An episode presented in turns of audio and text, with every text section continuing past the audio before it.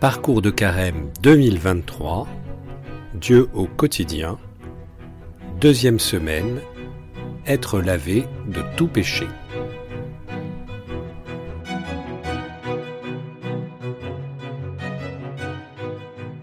Bonjour, voici notre deuxième semaine de carême qui commence. J'espère que la première semaine s'est bien passée L'expérience à vivre était donc de boire à la source.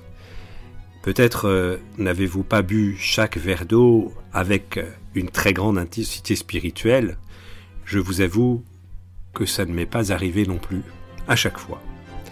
Mais l'important était qu'il y en ait au moins un.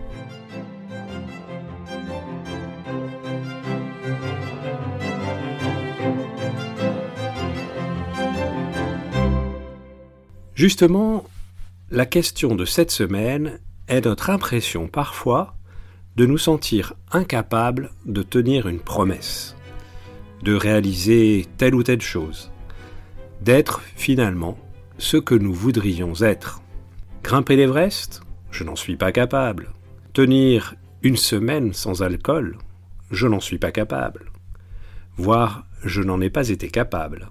Voilà une bien grave maladie de l'âme humaine, ce sentiment d'incapacité, cette manière de baisser les bras avant d'avoir essayé. C'est sûrement un des pires obstacles à l'action. Mais je parle bien de sentiment. Bien sûr, nous ne sommes pas capables de tout. Personnellement, le grand sportif que je suis serait bien incapable de grimper le col du Galibier en vélo. Encore que, cela est vrai aujourd'hui. Mais après six mois d'entraînement, peut-être en serait-il différemment. Bref, il me semble essentiel d'interroger nos je ne suis pas capable. Car l'expérience montre que nous avons toujours en nous des réserves insoupçonnées d'énergie, ou que nous mettons gentiment au congélateur, au cas où, en espérant que ce moment n'arrive jamais. Pourtant, dans l'Évangile, quand Marie exprime son incompréhension devant la naissance que l'ange Gabriel lui annonce, nous entendons cette réponse de l'ange Rien n'est impossible à Dieu. Et le prodige le plus extraordinaire est que l'homme est capable de Dieu, comme le dit la théologie, capable de Dieu, capax Dei, et que dans une certaine mesure, L'homme est alors capable de tout en Dieu.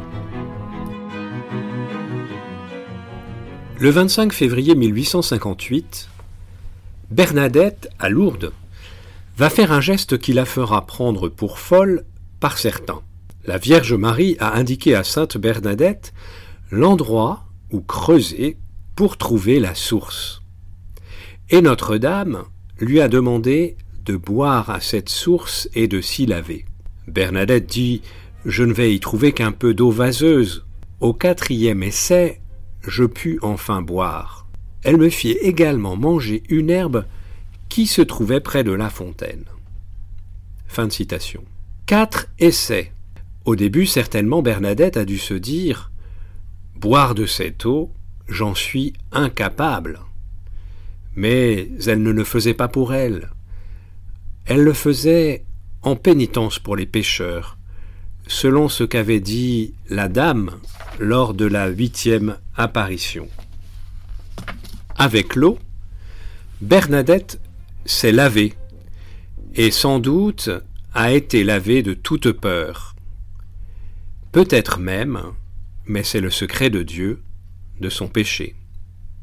Et voilà la force immense qui permet de tout envisager même les choses les plus folles aux yeux des hommes.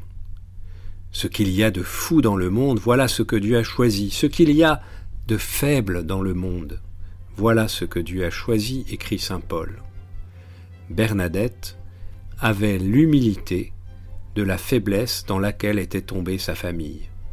Elle a puisé la force de son témoignage qui traverse les siècles dans cette prière pour les pécheurs. Quand nous organisions une grande célébration de la confirmation des adultes au Stade Rennais il y a quelques années dans notre diocèse, des personnes nous ont demandé si elles pouvaient être reconfirmées dans ce cadre grandiose. Malheureusement, ce n'est pas possible. On n'est baptisé, confirmé, qu'une fois dans sa vie.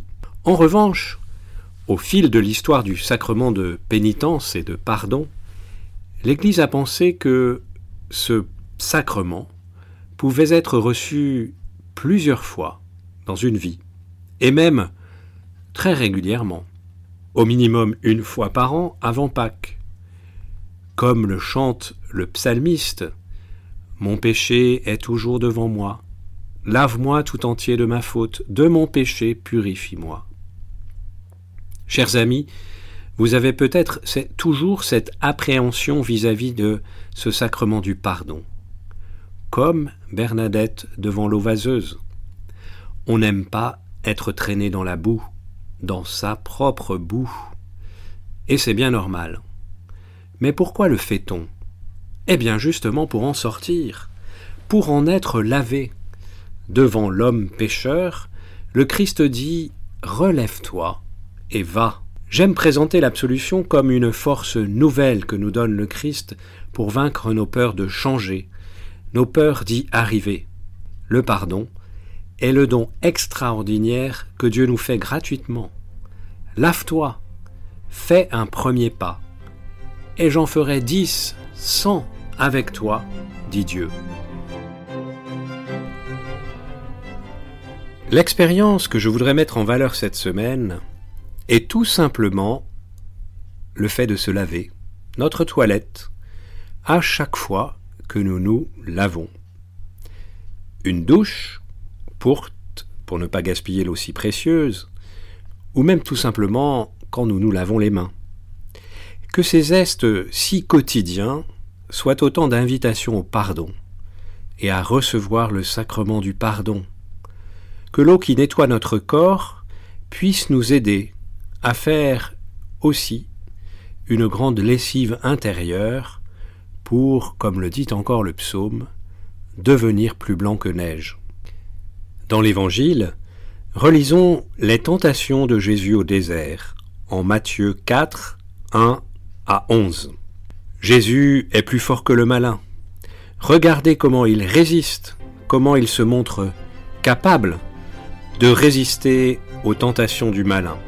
Bonne semaine à tous